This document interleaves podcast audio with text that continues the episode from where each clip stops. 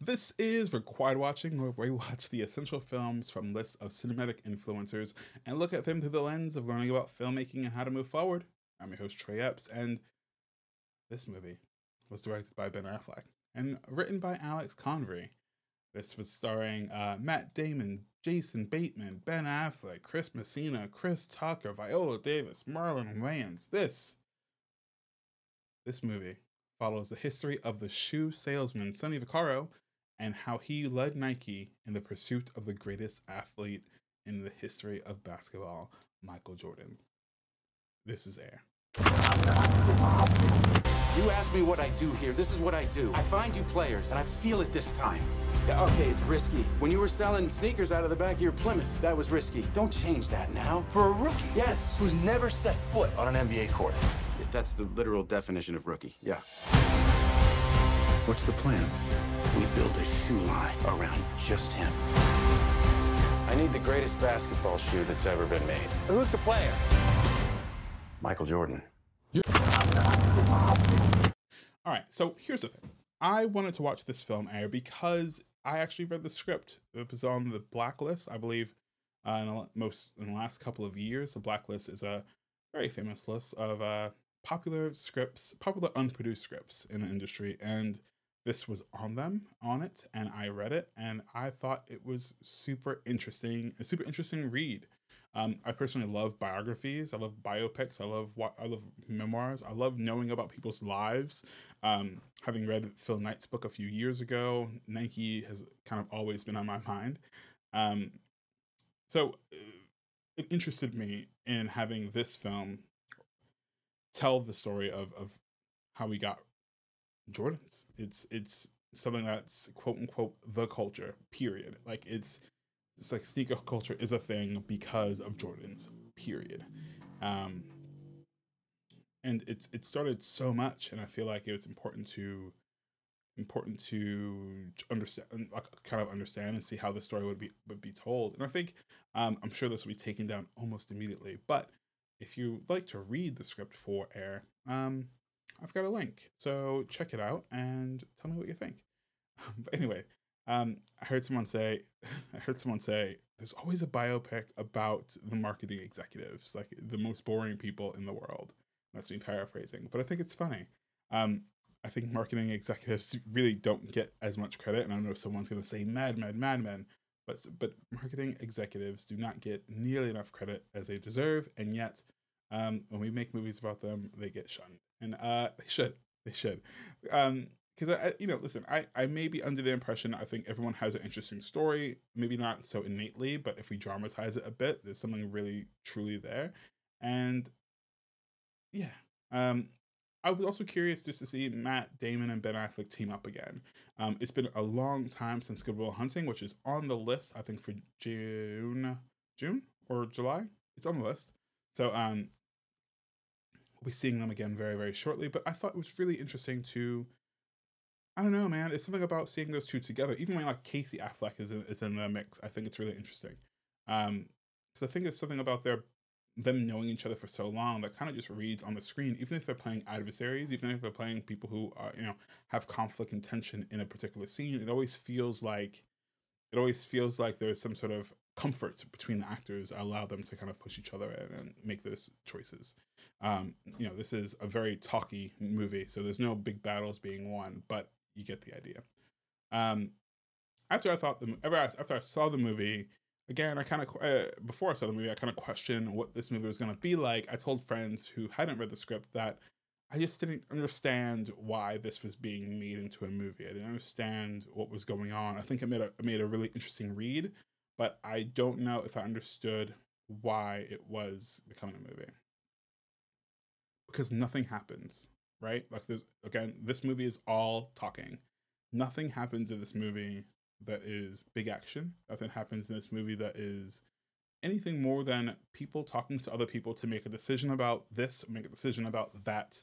Someone disagrees. The next scene, we move on, and suddenly we're at the end. Like, and that's I think that's a really fair assessment of what happens. But after seeing it, it, the movie was actually really tense and played really, really well by the actors, which was always going to be the case um, and I think that's just it. I think this was a film that was meant to be that was always going to live or die on execution. And we all know those films where you're like, if something else changed, you know, if this actor wasn't here or something like that, uh, uh this movie would be different. Um, and and I think that's the case. I think I think I think uh, the direction was really really good. Like it was it had to be fast paced. It had to be had, had to carry this Aaron Sorkin intensity with the dialogue and urgency with what was going on because otherwise it's Matt Damon you know having an existential crisis about about his job and then making a plan that people along the way say no to and yeah he wins um it's all like slice of life stuff but again it's all about execution and 100% about the performances i like to think that the black excellence in this film is all over the place. Viola Davis, always a winner. Marlon Wayans and Chris Tucker did so well. And Marlon Wayans, I think, is only in like one or two scenes. But I, I, I don't think we give you know these two actors who are known for comedy a chance to really shine in drama. Um, and yet, I think they did a fantastic job. I think Chris Tucker, in particular, actually did a really, really, really good job of becoming uh, I forget the character's name, but becoming this character. He put on an accent, did all this stuff. And again, we don't see him like this. And I think it's worth noting and worth giving the guy his flowers for for um for stretching and and and and, and stretching from what we've seen anyway. Um and really really put in beans for for making this this character work. Uh but yeah, Bate like Bateman and Damon and like all these guys are really really good at their flustered white guyness. Uh but it's always great to see these people um it's always great to see like the other the other side of it, which just happens to be the other characters who are, who are black, and um, really really see them give something a bit different and a bit nuanced. And I and I do think it was I I, I think that's true. Um, I again by reading the script, I knew that we were never going to see Michael Jordan. Um, and it was a it's, it's been a hot topic since the release of the film, and I am fine with that. I'm fine with not seeing Mike, Michael Jordan mainly because this is not Michael Jordan's story. And I think that's a shame. I think it's a shame from a writing point of view that we're not, we get a lot of talk about what's going to happen with these sneakers. And in the film, we're even shown some some things in the future. Um, um, but I, I was really left wondering about do we care about this history or could there have been more? Could we have shifted the timeline or compressed this a bit more to show Michael Jordan um getting fined? Should we like what happened when he was getting fined? I feel like that is a little bit more exciting watching him play basketball getting fined. He can't wear the shoes. Um um seeing how how people have taken the shoes and in line for these shoes and even you know seeing how like the sneaker culture really really got started and maybe that maybe that, I, I I think and I know that that's a completely different story than what this was, but I think that's a more intriguing and more actionable story than what this was. Um, say for you know the like the budget of the, of the film that I'm pitching is very very different, but I think that it becomes a little bit more all encompassing. And while Michael Jordan had very little to do with this film besides requesting Viola Davis to play his mom, um, listen, I, I Michael Jordan's an actor, man. I would have taken de-aged Michael Jordan any day, any day. Um, um, but li- listen, am I am I completely wrong? Uh, have you seen this film? Do, does what I'm saying make sense? And would you have would you have liked to see a bit of a change and a shift in perspectives from these marketing executives to maybe something a bit more further down the line? Um, uh, but let's go into let's go into some fun facts like I said, Michael Jordan was not a part of this film really, but he kind of said that he wanted Viola Davis to uh to be his mom and that he his only other request is that his friend Howard White be included in the film. And of course, Ben Affleck uh always wanted to work with, with, with Chris Tucker, so he cast him as White. Um, and that was probably the only thing that I think is actually different from off the top of my head, different from the from the script and in the movie. Uh, one of the only things anyway. Um, uh, Peter Moore, who played Matthew uh, Maher, the original designer of the Air Jordan, uh, the ball with the wings logo, and the famous silhouette of Michael Jordan, died in April 2022, just three weeks before filming began. He actually left Nike in 1987 to join rival Adidas, where he stayed until 1998, where he redesigned the Adidas logo to its current version. Um, Viola Davis and Justin Tinian, who play Michael Jordan, sorry, Viola Davis and Julius Tennon, who play Michael Jordan's parents, are married in real life. There you go. Um, despite being antagonistic toward Sonny Vaccaro in the film, in reality, David Falk, played by Chris Messina, was one of uh, was the one who convinced Michael Jordan to accept the meeting with Nike. There's been much historical debate about who came up with the with the phrase Air Jordan name. Um, the filmmakers decided to handle the matter as delicately as possible, portraying that David Falk and Peter Moore each came up with the name separately by sheer coincidence. One, oh no, no one more. um, let's see, scene sealers. Uh, scene stealers of this movie are all of the black people. It's just not a joke. I, I think I think everyone put their foot in it in this film. Um, period. Not not a joke, just true. Check out the film. Tell me I'm wrong. Tell me. I'll wait. Um, in terms of how we could have made this better, here is a joke. What if we get at the end of the film, we get a shot of a little black kid getting getting uh Air Jordans for Christmas. You know, maybe they're the ones, maybe they're maybe they're another variety, whatever it is. And and as he opens it up, kind of like Pulp Fiction, the the light shines in his face, right? Like he maybe don't even see the shoes, just the light in his face, and this little boy like, what's happening? Well, you know, oh man, these are the best things in my life. These are the shoes of my hero. That's what he's thinking. And then from off screen, you know, because it's gonna be a black mama for sure. Gonna go, LeBron, get over here, and like, it's LeBron James. We learned that it's LeBron James. if that doesn't make the movie better, I don't know what does. Again, complete joke. Anyways, is this required? Man, I I'm gonna I'm gonna say maybe. No. Yes. I'm gonna say yes. Here's why.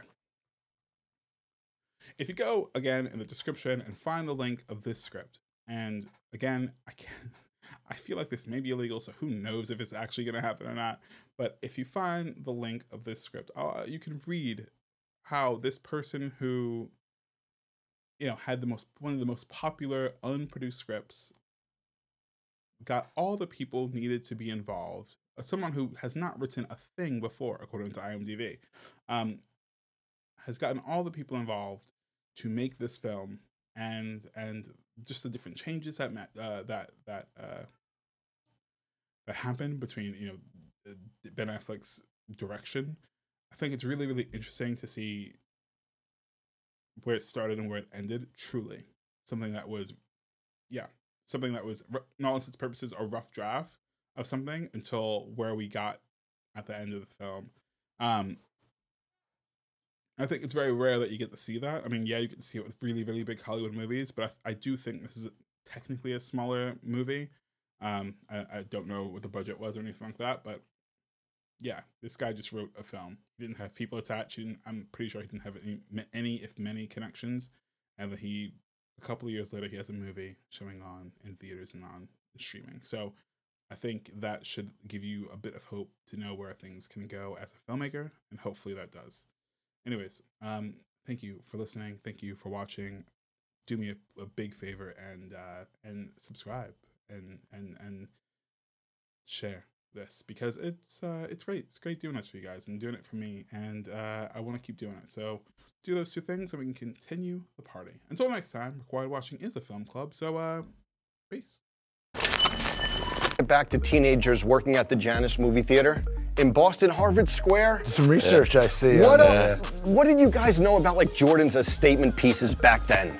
I mean, I remember when the, the, Jordans came out. In fact, I saw, I was researching for the movie. I looked back at pictures of us. I saw a picture of my brother first year they came out. Wow. One, and, and so we were definitely like into shoes. I remember wearing the Adidas and how big that was in the shell toes, and then it became all about Nike and Jordans.